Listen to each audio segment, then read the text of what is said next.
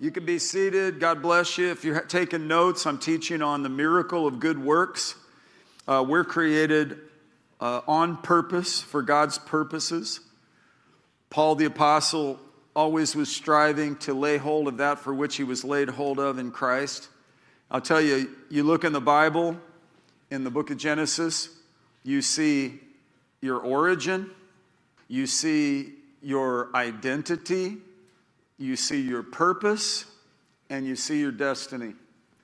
You don't really see that as concentrated and clarified in any other belief system. But when you see that there's a creator who created us in his image for his purposes, told us to be fruitful and multiply, we're really onto something. It, it settles our origin, it settles who created us and the why of it. For his good pleasure, we're created. And um, our destiny is eternity with Him. We're eternal. And uh, it's fascinating whenever I see a little baby that has a natural birth, incidentally, they're spiritual and they're eternal.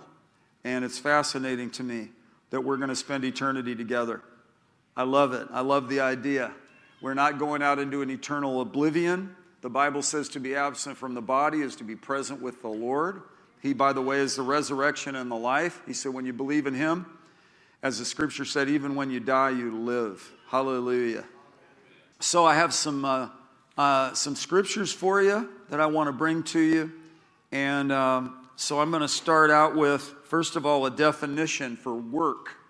A definition for work is it's a noun, it's an activity involving, and I wrote this down, I added spiritual to this from the dictionary, but this is for this message right now active, uh, it's an activity involving spiritual, mental, and physical effort done in order to achieve a purpose or a result.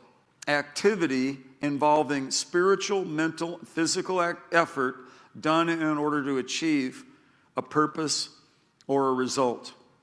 Now, I, in my life, I've, I've confused activity with achievement, but I want to preach tonight to try to inspire you that to have your activities being enriched with this revelation that God actually designed you for his purposes.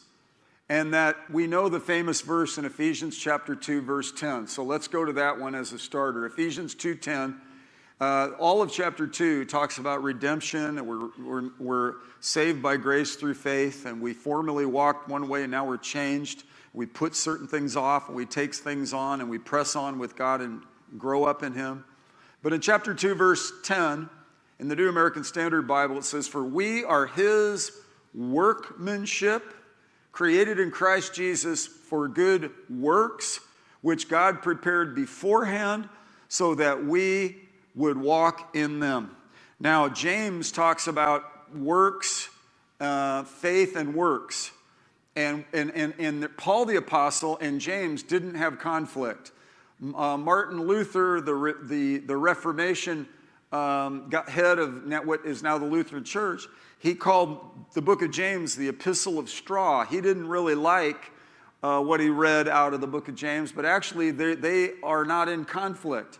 Faith without works is dead, um, but we're not saved by our works. So, so Martin Luther was concerned about the church that he, that he was uh, have, having to bring reform to, that was working with good works would try to get us saved, and, and there, there, was, there was some serious uh, drifting from the orthodoxy of the faith and the Bible, so that had to be adjusted. But let me just tell you, you're not saved by good works, but you're saved unto and for good works. Can I just tell you, God's called you out of darkness to show forth his marvelous light. And it says in. Uh, in John chapter 14, verse 12, truly, truly, I say to you, he who believes in me, the works that I do, he will do also, and greater works than these he will do, because I go to the Father. That suggests that he's going to send the Holy Spirit, which we know from other scriptures, he's implying this. Once the Holy Spirit comes on people, is going to activate and enable supernaturally people and call us to be involved in divine activity and it's going to seize our thinking and it's going to facilitate strength in our bodies and cause our efforts to matter. It's going to translate into eternal impact and it will be done in order to achieve a purpose or a result. For this purpose was the Son of God manifest, that he would destroy the work of the evil one, Jesus being the firstborn of many brethren. As he is, so are we in this world. And it says in Colossians 3:23, whatever you do, do your work heartily as for the Lord rather than for men. Whatever you do, whatever you whatever you do, and in fact, in, in Ecclesiastes 9:10 it says, whatever your hand finds to do, do it with all your might. God has called us to be diligent. The hand of the diligent will rule. Uh, God's called us to be co laborers with Him and, and, and, and be workers in the harvest field. There's even a, in the definitions, I, I looked up the word ergonomics because the Greek word for work is, is ergon, and that's the root word for ergonomics. It's a branch of engineering science in which biology, biological science is used to study the relation between workers and their environment. Ergonomics is the relation between workers and their environment. So I would add, for believers, uh, identifying their God ordained purpose and working it out. Uh, God has called us in, in this world not just to take up space, not just to make sure our, you know, we get a plenty of leisure time, but there comes an hour, the Bible says, when no man can work. We must work. It says in John 9 4, uh, we must work the works of him who sent me. He said, We must work the works of him who sent me as long as it is day. Night is coming when no one can work. So there's, a, there's an hour when no man can work. Uh, I have a friend, John Shepard. He, uh, his, he, his child went to the same school as uh, who's the actor that just passed, uh, Ray Liotta and he's been witnessing to him, you know. And though he goes to work in the Dominican Republic to do a movie, goes to bed, doesn't wake up, only in his 60s. So, uh, tragedy. And uh, it, it, it underscores not morbidity, but just the brevity of life, and so the necessity to seize the day and seize the time, make the most of our time because the days are evil, and um, to carry the, the lamp and the light of the gospel and keep our lamps like the blues song, trimmed and burning, and not be foolish, uh, but always abounding and understanding uh, what is pleasing to the Lord. So, God does not advocate workaholism. He doesn't call us to burnout. He doesn't call us to some type of, of, of crazy, imbalanced, overboard sacrificial life where we wear ourselves out burn ourselves up. Um, you know, you, you, I've heard people burn the candle at both ends. I've put my candle in the microwave and just melted it all the way through. So um, I'm not advocating uh, hyperactivity, but I'm also uh, on a campaign against lethargy. Proverbs says the complacency of fools will destroy them. And, um, you know, Jesus said, The zeal of your house has consumed me. Jeremiah said, It's like fire shut up in my bones. Paul said, Woe is me if I don't preach the gospel. So there is a fire, not a bunch of human uh, fanaticism, uh, just, you know, but, but real zeal, fervency, fervency of spirit. We're to be fervent in spirit, and we're to be zealous for good works. And um, so, how many of you are signed up for it? Isaiah, he said, Here am I, Lord, send me. Speak through me, use me. David, I'm, you know, God, I, you know, eh, make me your minstrel. Make, make, I, am your servant. I'm your servant. And uh, he yielded, and as he yielded, uh, good fruit occurred. Good things happened. This is really where the action is. So I've already ripped through my, my scriptures so fast but I'm doing really good. Philippians chapter 2, verse 12. You don't know that I'm doing good, but I, I, I know I am. Philippians chapter 2, verse 12 and 13. This is an interesting work related verse. This is a work related verse. You know, you've heard of work related injury and you've heard of, you know, work related conflict. Well, this is a good work related verse, all right? It says in Philippians 2:12, "So then, my beloved, just as you have always obeyed, not as in my presence only." This is Paul talking to the Philippian Christians. But now, much more in my absence. So, see, these guys are working it and doing it under the Lord, whether He's there or not. They're not just performing, oh, here comes Paul, let's show him how diligent we are. They were really going at it from the core. They had a, they had a work ethic down in their spirit. But now, much more in my absence, work out your salvation with fear and trembling. Work out, for it is God who is at work in you, both to will and to work for His good pleasure. Stop. This verse says, work out what God's working in you. So, the emphasis here at this church is to focus on Jesus, the author and the finisher of our faith, to be, if, be consumed with the redemptive work of Jesus, why the Father sent him, why he sent the Holy Spirit upon all flesh and to really delve into the why of this and understand the richness of the wisdom and the knowledge of God and the, the amazing results of redemption. Like when we're singing songs like, you broke the heavy chains off my life and they, you know they and left him in the empty grave and it's like we sing that but i mean somebody theologically worked that out and they're working out their salvation with fear and trembling because they're acknowledging, and I love worship songs that acknowledge what Jesus has done. I don't like singing songs where we're longingly looking for something that He's actually already given us, that we're acting like by our song, it's, a, it's eluding us. I, I would rather not sing those because for the little moments we have in public worship, I want to grab a hold of why I've been grabbed a hold of and I want to honor what Jesus has done in redemption. And I want to articulate through praise and worship you died on the cross for my sins. You were buried and you rose again. You sent your son. You sent the Holy Spirit. You, your shed blood covers my sin. You've given me authority over the, uh, to tread upon serpents and scorpions and over all the power of the enemy. And you've given me the great commission to carry the gospel to the lost world. And that's really where it's at right now. God has energized us. One of the words for work is energeo, which is like energize, to be activated, to become efficient, and to be effectual. How many of you would like to be effective in life?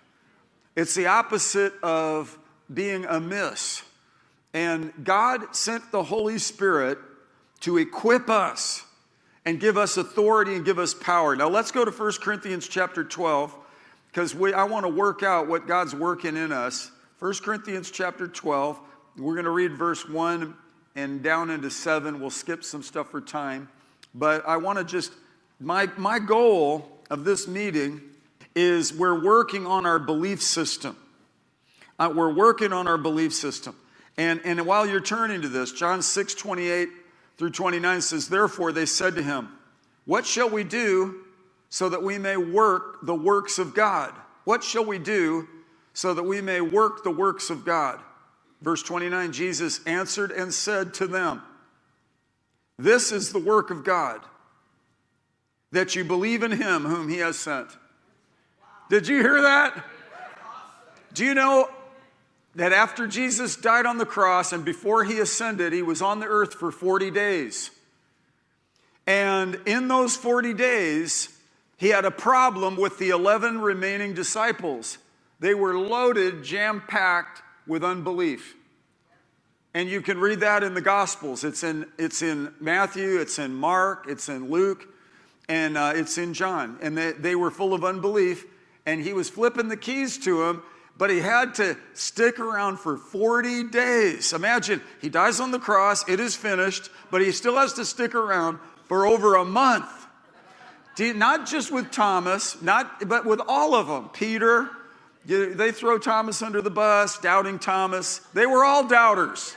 And I don't call Thomas doubting Thomas because Thomas was just working through his process. And Jesus so readily ministered to him.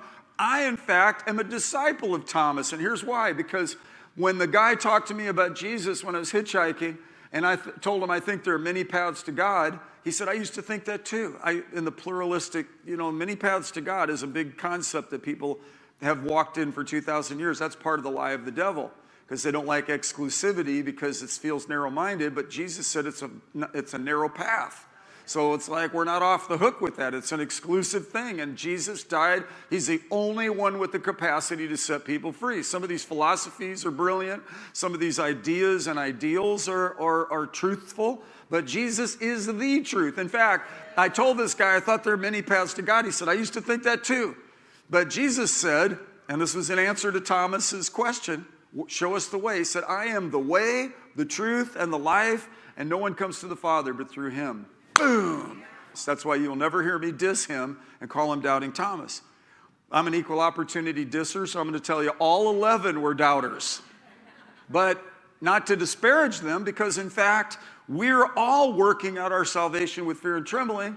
And if the truth be told, we all need to work on our belief system. And the devil comes to steal, kill, and destroy. And he'll whisper lies to you, questioning your salvation. He'll try to get you depressed. He'll try to get you off into some cult, cultic thing. He'll try to get you off in a vain philosophy or get you dismissive. You know, I've been watching this Hollywood person that went there with a desire to lift up Jesus, and he got clipped at the knees. Now he says, I go between agnostic and atheist. And so now he's landed on atheism. And I know his parents are praying for him in Jesus' name by the time he gets time, you know, he gets on track, whenever the time is. I believe in God, he does before he dies. Right? So this is the work of God, that you believe in him whom he has sent. Jesus told Mary and Martha at the tomb of Lazarus, Did I not tell you that if you believe, you'll see the glory of God? So, you know, I love confessing I'm a believer and not a doubter. And I love the minister that said, let's feed our faith and starve our doubts to death. Now, 1 Corinthians chapter 12 talks about the Holy Spirit and his empowerment. And he says, now concerning spiritual gifts, uh, it could be translated, now concerning things to and pertaining, things to of and pertaining to the, the Holy Spirit. So now, concerning things pertaining to and of the Holy Spirit, brethren, I do not want you to be unaware. The King James says, I do not want you to be ignorant. The root word for ignorant is to ignore. The opposite of ignore is to pay attention to. So he's saying politely, guys, I want you to really focus on these and become proficient in flowing in the Holy Spirit, coveting earnestly and desiring the gifts, the gifts of the Holy Spirit and uh, it's a beautiful thing. I got a great letter from a dear brother in the back row. Uh, when he came here, he was told in his, t- in his church culture that all these gifts had ceased. Well, then he came and had an encounter here at St. Louis Family Church. He learned, uh, I don't believe those gifts ceased. I believe this, the, he's the same yesterday, today, and forever. And um, so I, you know, we are to pursue love, but also desire earnestly spiritual gifts. It says this actually twice in chapter 12, once in chapter 12 and once in chapter 14. Earnestly desire the greater gifts. What are the greater gifts? They're the ones we need in certain moments. If somebody's sick, we need the gifts of healing. If, if somebody's dying, we need the working of miracles or the gift of faith. If somebody's confused, we need the word of wisdom. If, if somebody's oblivious, we need the word of knowledge. If we don't know what's going on, we need interpretation to tongues. If we, if we don't know what's up ahead, we need prophecy. So the, these are essential, dynamic provisions. And he says, um, when you know, when you were pagans, he's talking to the Corinthians, you were led astray to the mute idols, however you were led. It was just a, a, languishing life of emptiness and of, of, of dullness and of deadness. And so then he said, he talked about varieties. Of verse 4, it says, There are varieties of gifts, but the same Spirit. There are varieties of ministries, but the same Lord. There are varieties of effects, but the same God who works, there's that word works, all things in all persons. God is at work in you, it says in Philippians 2:13, both to will and to do of his good pleasure. So we're to work out what God's working on the inside of us. And this, see, this will spare you a lot of conflict and a lot of upset and a lot of consternation. Don't run from God. Don't run from your calling. Don't, don't try to embrace somebody else's opinion about who you are either. Uh, I, am telling you, the, the clearinghouse is the head of the church himself. And as you go to him and rally with him personally, he'll give you your detailed marching orders, and you will end up having a unique, precious, vital existence. And it's good. And it's the proper, according to the proper working of each individual part. How do you spell ministry? W O R K. It is hard work, but it could also be smart work. And better yet, it could be Spirit, Holy Spirit inspired work. When he told King Saul when he was doing right, Samuel prophesied to him in 1 Samuel 10. He says, When uh, these, these things come upon you, do for yourself what the occasion requires because God is with you. And, he's, and, and the Holy Spirit came upon him, and the Bible says he was changed into another man or into another person. And I'm telling you, there are occasions the Holy Spirit will pour out on you. Uh, the anointing of God will come upon you for service that will be beyond you. I had a friend who was very proficient on the piano, and he's made his living from music. And he said, I know when the anointing hits me, it's when I reach the end of myself and my skills and I go into another level. I've heard preachers preach this. I feel my help coming.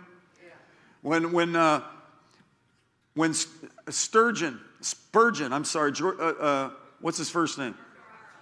Charles Spurgeon, Baptist pastor from uh, England. He would preach, and there was a boiler room underneath the platform, and there was a, a group of prayer people praying him through in his meetings and his preaching. And he had a wooden floor, and they, he would stomp his foot because he needed prayer. And the people under there would take the cue and they'd lift him up. And what do you pray? You pray a door of utterance. You pray for a preacher, you pray that a door would be open for the word. What does a preacher pray for the church body? That the eyes of your understanding would be enlightened that you'd approve the things that are excellent, that the anointing of the Holy Spirit will come upon you in your daily life, that your household will be filled with peace, that God will give you supernatural understanding beyond your own human existence, that'll take you into dimensions and help you not to be flaky, spooky, goofy, or weird. I'm telling you, the anointing does the exact opposite of that. He makes you supernaturally natural and naturally supernatural and divinely normal. And I, I, take issue with flakiness and, and, and, and that kind of thing because that, there's, not, there's no time for that right now. We need to share Jesus effectively in a non threatening way. We need to learn to carry ourselves in the, this culture we're in and understand. And if, if businesses are doing ergonomics, like where's a, there's actually a branch of engineering science, where people get PhDs in the bio, biological science used to study the relation between workers and their environment. Jesus has deep plans for the workers of the kingdom in their environment. And that ergonomic thing, that anointing of the Holy Spirit, is something that we're not to ignore, be unaware of, but to covet and desire earnestly, realizing there are varieties of ministries, varieties of effects, and, and yet it says, but to each one is given the manifestation of the Spirit for what? For the common good. Not so you'll be a big shot in the church because you're so insecure and you've been through so much hurt in your life that you're going to prove yourself uh, over and over again in a church atmosphere. No, no, it, the anointing comes on you for the common good. It's so cool. The, the Jesus centered, God shaped strategy is absolutely beautiful. And when we understand this, that uh, each person has a job. And, and again, one of my core life message points as a pastor of this church is Ephesians chapter 4, verse 16. Let's go there. Ephesians chapter 4. So we're close to it in, in 1 Corinthians. Just keep flipping, and, and you'll get over there to Ephesians chapter 4. And the reason there are apostles, prophets, evangelists, pastors, and teachers. You want to know why I brought Reinhard Bonnke here so many times? He was an effective evangelist, and he was an equipping evangelist. And he came into download for a decade plus in this church. I mean, I don't think you, I don't think you guys realized what we had there. And uh, he was an equipper And he, he did. He saw God's hand and strategy uh, in this, this situation and saw that there was something uh, of a destiny. Did you know you have a destiny? Did you know God's hand is on your life? That's why you've, you've been so uh, attacked. You realize how we've just been through a, two year global crisis, and yet we're still here. Why, why, look, why are we still here? By the grace of God. Some of you have been through things way before a global crisis and the, the profound things. And having done all to stand, I mean, some of you have testimonies that are so rich. Uh, they're, they're life over, uh, they're, they're life overcoming, they're life altering. If you, if you shared one thimbleful of some of the experience you've had in, the, in terms of the grace of God, it, it would be enough to set captives free. I'm the product of a thimbleful of testimony from a couple of people. I'm the product of being in a church environment for a few weeks and being in praise and worship, seeing the culture of the church healthy, people genuinely caring for one another, different ages, different ethnicities, no big deal, both genders, and getting along. And the atmosphere where when the pastor ministered, it wasn't just somebody droning along in monotone uh, theology, but it was life. It was like, wow, what?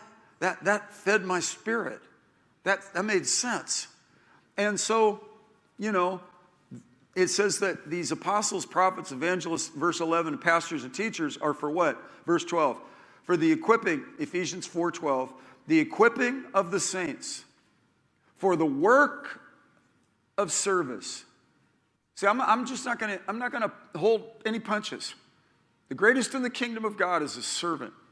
Jesus didn't come to be served, but to serve. Look, I got married and I read in Romans that we're to outdo one another in showing honor. I intend to honor my wife.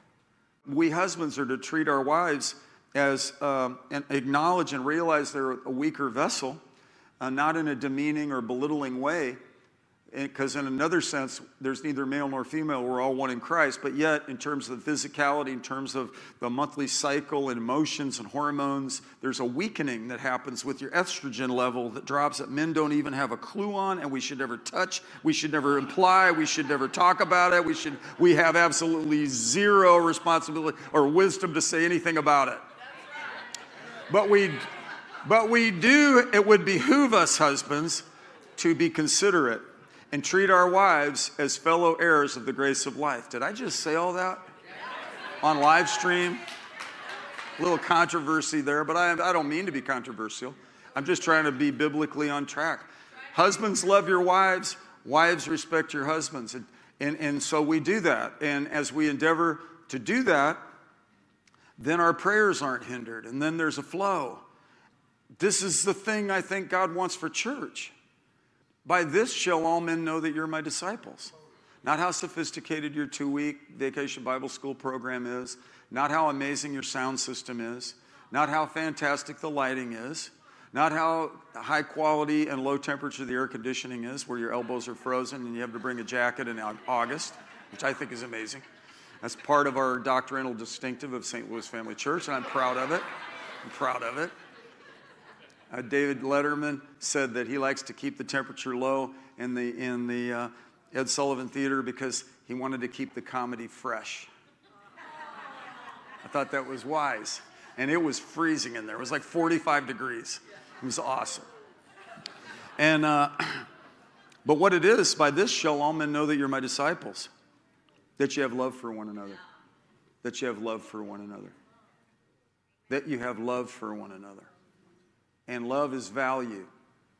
Love doesn't take into account a, a wrong suffered. Love doesn't carry a grudge, doesn't have a chip on its shoulder, isn't walking in chronic resentment. Love is patient, it's kind. Love prefers, it covers a multitude of sins. I tell you, we'll have a revival if we just walk in love. We'll have a harvest if we just walk in love. You'll enter into abundance and prosperity if you just walk in love. Loving God, loving your neighbor, loving yourself. Not a narcissistic, self uh, egotistical thing, but value. Hey, God loves me. And I, I'm, I'm not going to be self deprecating and be falsely humble, and I'm also not, I'm, I'm also going to crucify my pride. Pride we know is bad. Christians know pride is bad, but did you know the close cousin to it is uh, false humility and insecurity? Oh, I'm nothing. Oh, I'm not. No, when the Bible says you're the righteousness of God in Christ, you're the head and not the tail. You're above only and not beneath. And it's not said so we fuel a bunch of egotism. What it says is look, get a correct understanding of redemption and what's happened in your life. You're a new creature in Christ. The old things passed away, new things have come. Now get on with it.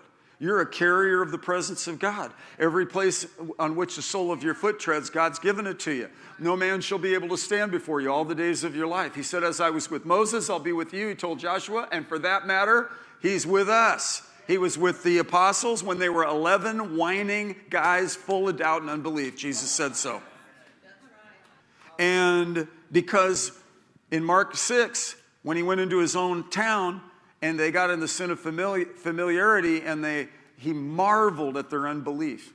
So, what did he do? He taught in the villages because it was putting a kibosh on the flow. And we just got to make sure we get rid of anything and everything that will hinder the anointing. That's why we got to be quick to repent. There's some loud clapping over there. Quick to repent, quick to quick. And I love what uh, one pastor said God loves people who repent of little things. And it's not like, I'm so sorry, I'm so sorry, I'm so sorry, where you, you're, you're on repeat and you're so down. And you're, you, because I believe um, over confessing sin weakens your spirit. But not confessing your sin is trouble on a higher level. 1 John 1 9 says that if we confess our sin, he is faithful and just to forgive us our sin, cleanse us of all unrighteousness. But really, the main confession of our lives should be the confession of our faith.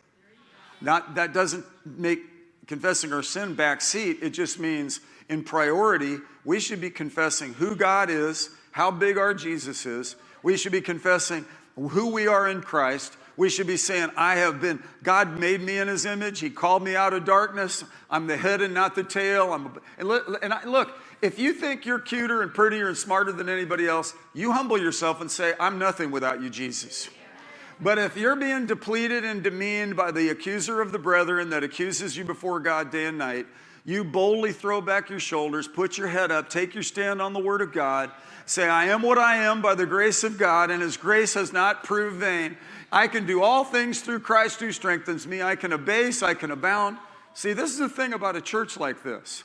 We could go through full court press sessions and not get elated like we're such big shots or like we're so full of self importance. And we could go through silent seasons of of preparation, of rest, because we don't, uh, we don't uh, uh, confuse activity with achievement. God, the, the, the, the head of the church, the Lord of the harvest, has big plans for this end time group of people. And in Ephesians, they were so rambunctious about it, the equipping of the saints for the work of service uh, for the building up of the body of Christ. You know, I've always wanted to build up the body of Christ. For example, I dropped my wife off on my day off and I ran into a, a vintage store. I love to, uh, I love to uh, do that tr- treasure hunting in vintage stores. It's fun for me. And it's, it's therapeutic, and I like, and, and the, the, people say, "Wow, you always pick the cool stuff." So it makes me feel good about myself, like I have taste and all that. So, uh, and I ran into a guy. This guy got out of the car Hey, man. And he's a pastor down the street. Well, I knew about him and I've been praying for him. And I said, Man, I'm so glad you're doing what you're doing. Well, I'm glad you're doing what you're doing. Come look at my office. We just remodeled it. So, you know, he doesn't have anybody to celebrate this with. So, uh, on my day off and on his day off, so he takes me into his office. I meet the receptionist and he shows me the office and it looks really edgy and cool. And, and, I, and I get his vision and I, you know, and, and, and I just, in that moment, we're colleagues, we're not competitors.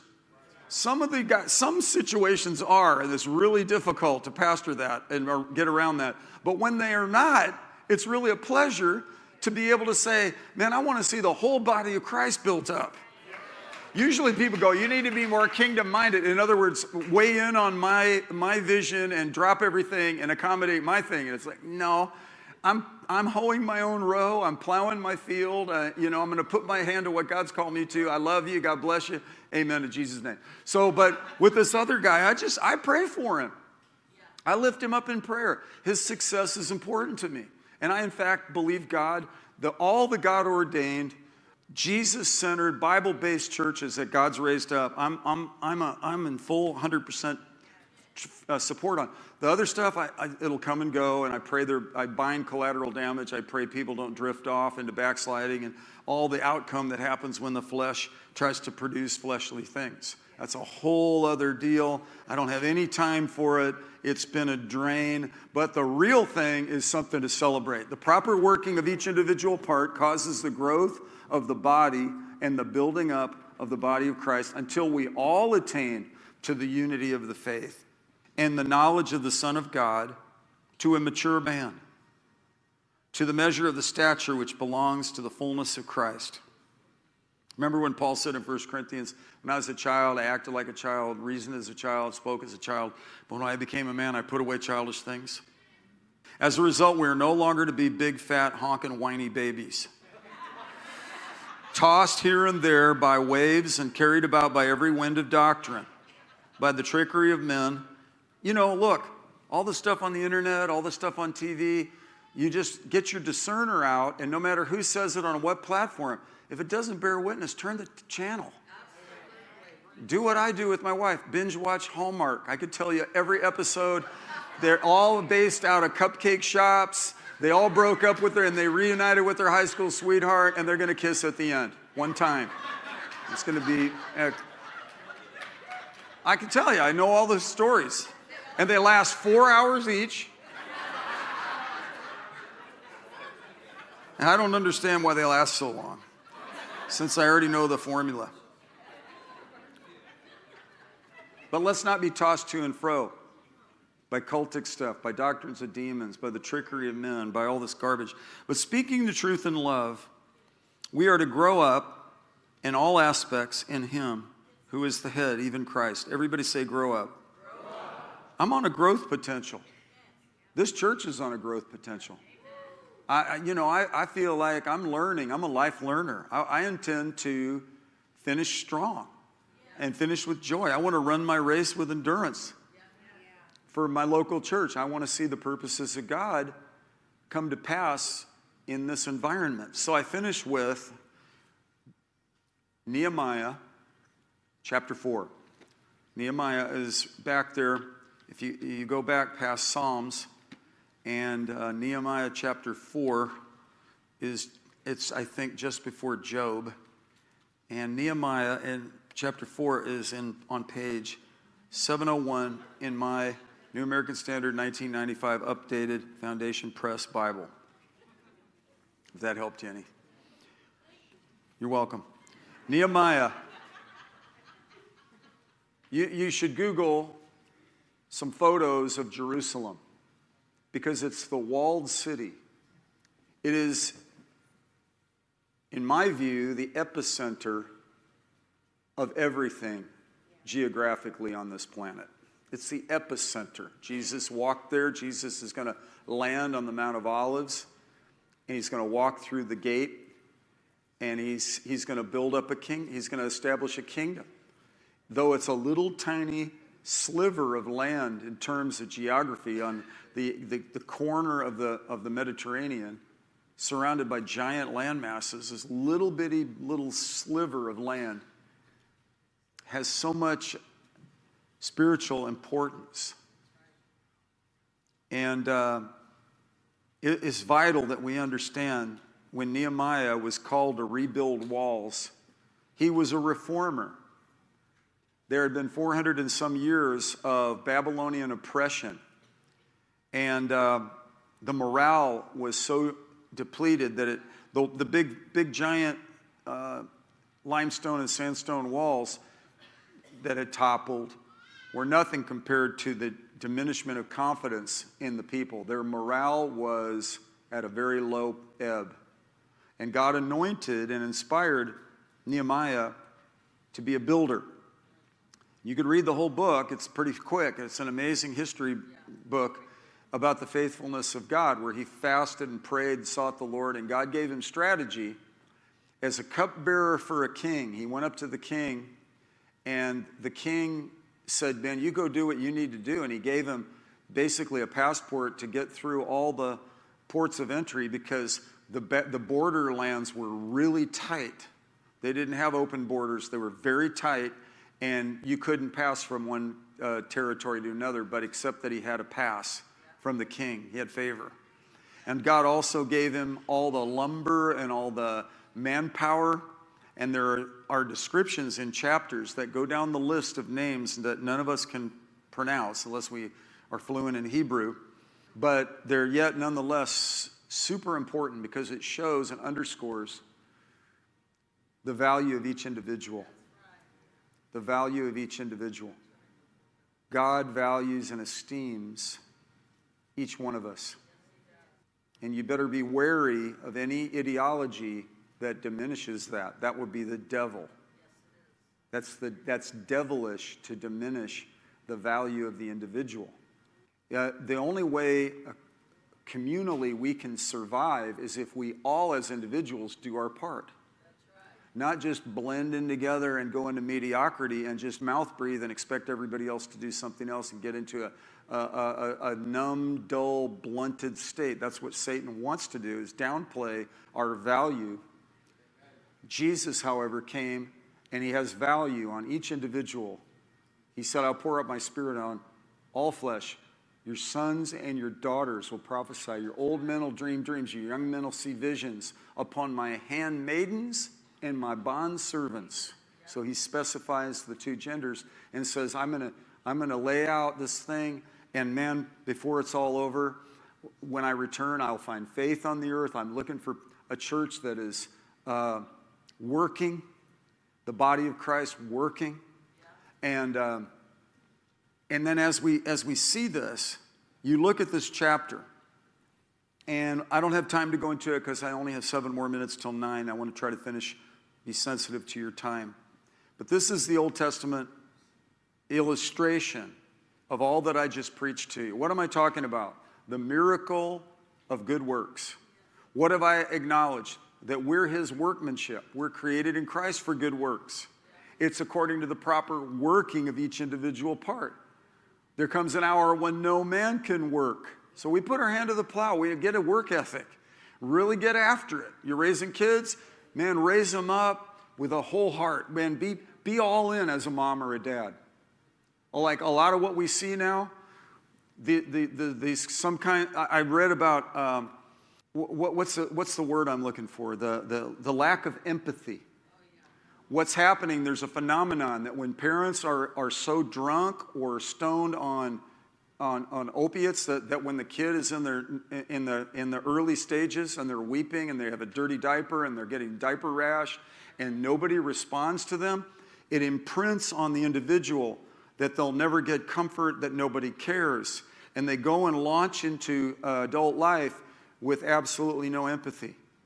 And they're, they're zombified. They don't have the same sensory give and take of, man, if you cry, people respond to it. And there are people that care, and there's love, and there's, there's empathy, and there's the, the, that lack of empathy. I've seen this in people in different stages and different degrees. We just saw a manifestation of it just a few days ago somebody becomes robotic.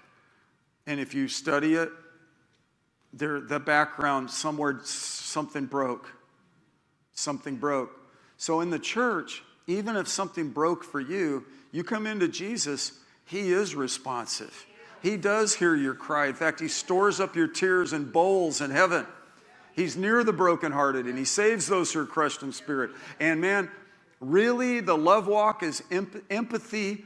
Um, uh, personified. God's actually called us. So, like with Nehemiah, he had passion to rebuild these walls, and the haters, Sanballat, Tobiah, and Geshem, mocked them, belittled the workers, tried to uh, stop them from working. This, this, they represent Satan, they represent demonic people, a lot of demonic people that, are, that hate builders. But yet, God's called us to work. The devil hates it that we're willing to pray and do the hard work of prayer. that we're willing to get up and press in on a, a holiday weekend and go to church and worship God and give and, and give our time. You know, the, the, the, the calling on our lives in this local church is, is, is about ready to be re- reloaded, reclarified, repositioned in a new series of steps. And it's all hands on deck. Everybody's needed. No, I'm not going to. I'm wary of people who want titles and positions. I've seen people come, they attach to me thinking, you're going to acknowledge how great I am, you're going to put me in a role. I didn't bear witness to it. They were in pride, they were, they were rebellious, they were whiny. They came and went unhappy. They liked me as long as they had opportunity. They didn't like me when I didn't uh, uh, confer all these titles and positions on them. That's not really my job. I'm equipping the saints for work, the work of service. We're all responsible to figure out what God's called us to do, and we're to do our work heartily unto the Lord and not to men. And Paul said, whether I'm there or absent or with you, you've been faithful to work out your salvation with fear and trembling. Because God is at work in you, both to will and to do of his good pleasure. Boy, I have said some controversial things tonight. I talked about PMS. I talked about some, but I'm doing all right. I'm doing, I'm, I'm doing all right. Verse 6, chapter 4. He says in verse 6, chapter 4, it says, Here's what they did, and here's what we'll do from a two year global crisis. Here's what we're going to do in 2022 through the spring and summer. How we're going to, we're believing for a magnetic juncture of, of divine happenings and he said, here's how they dealt with their enemies, their haters. They prayed a lot. And they said in verse 6 So we built the wall, and the whole wall was joined together to half its height. Look at this. For the people had a mind to work. Wow. Did you hear that? When the flood of 93 hit, all hands on deck. Our church went from learn being a teaching environment, praise and worship and prayer, to now, in addition to that, this is how I want you to love your neighbors. Go, go put on work boots and get out there and clean up their buildings, clean up their houses, get them back on their feet, rebuild their walls, clean up the environment, get them back in business quickly. There are 5,000 jobs that are lost. Get their businesses going again. Help them out. Get them help quickly. Get them the morale built back up. Hurry. Do it quick. Do it now. Do it long. And uh, we did, and it had a good result. Sports team came along, and there were a lot of soul winning aspirations in the young men. There was a synergy amongst the members and they, the players. There was a God shaped touch for a moment, and an evangelistic platform opened up for the gospel to be proclaimed. That's as I see it. That's how I see it. And that's what happened. We printed six million gospel tracts and gave them out. We gave them, Baptist pastors would come in and get whole cases of them. I gave some to Ernie Conwell's family, and uh, the, the box probably weighed 45, 50 pounds of concentrated, heavy cardstock paper, like a cube. It was like a big, heavy. And I handed it to the Ernie Conwell's brother, and he turned around and handed it to his sister, who was a, a, a collegiate shop, uh, shot put champion and they knew who was really the strong person in the family. It was the, it was the girl. And Proverbs 31 says, "A virtuous woman makes her arms strong." Sister, get out, sisters, get out your guns, show off your arms, makes your arms strong. Brothers, lift up your hands. I would that men everywhere would lift up holy hands without wrath or doubting. Let's all stand up on our feet. There comes an hour when no man can work, so we must work while it's day, while it's while it's light. So let's pray together. Father, show us. We know from the scriptures that this is the work of God, that you believe in Him whom He has sent. Number one work ask Jesus to come into your life, get saved, receive Jesus. When you receive Jesus, you become a brand new person. Whoever calls on the name of the Lord will be saved. That's what the Bible says. I'm not making it up, I'm not making it light because he died for sinners. All have sinned and fallen short of the glory of God. You, I, we all have sinned, and there's no salvation in anyone except Jesus. No matter how philosophical you are, no matter how pluralistic you are, makes no difference. Jesus is the only one that died on the cross, was buried, rose from the grave, and died for sinners, that whoever will call on his name, Jesus, will be saved. So, number one, your work is to believe. I'm a believer and not a doubter. In fact, let's say this together. I believe God sent his son Jesus to die on the cross for my sins. I receive what he has done wholeheartedly and I surrender all to him. Lord Jesus, guide me for the remainder of my days. Reveal your purposes, your will, the work I'm to do. Teach me to pray. Teach me to crucify my flesh. Teach me to walk in love and build my faith. I trust you, Lord, for signs, wonders, and miracles. Deploy me into the right atmosphere. Order my steps. Keep me out of a ditch. Get me on track. Deliver me from a case of stupid. Give me a spirit of wisdom and revelation. Help me to think, act, decide, plan, and speak in line with your word. By the Holy Spirit, in Jesus' name, all God's people said, Amen. God bless you guys. Hallelujah.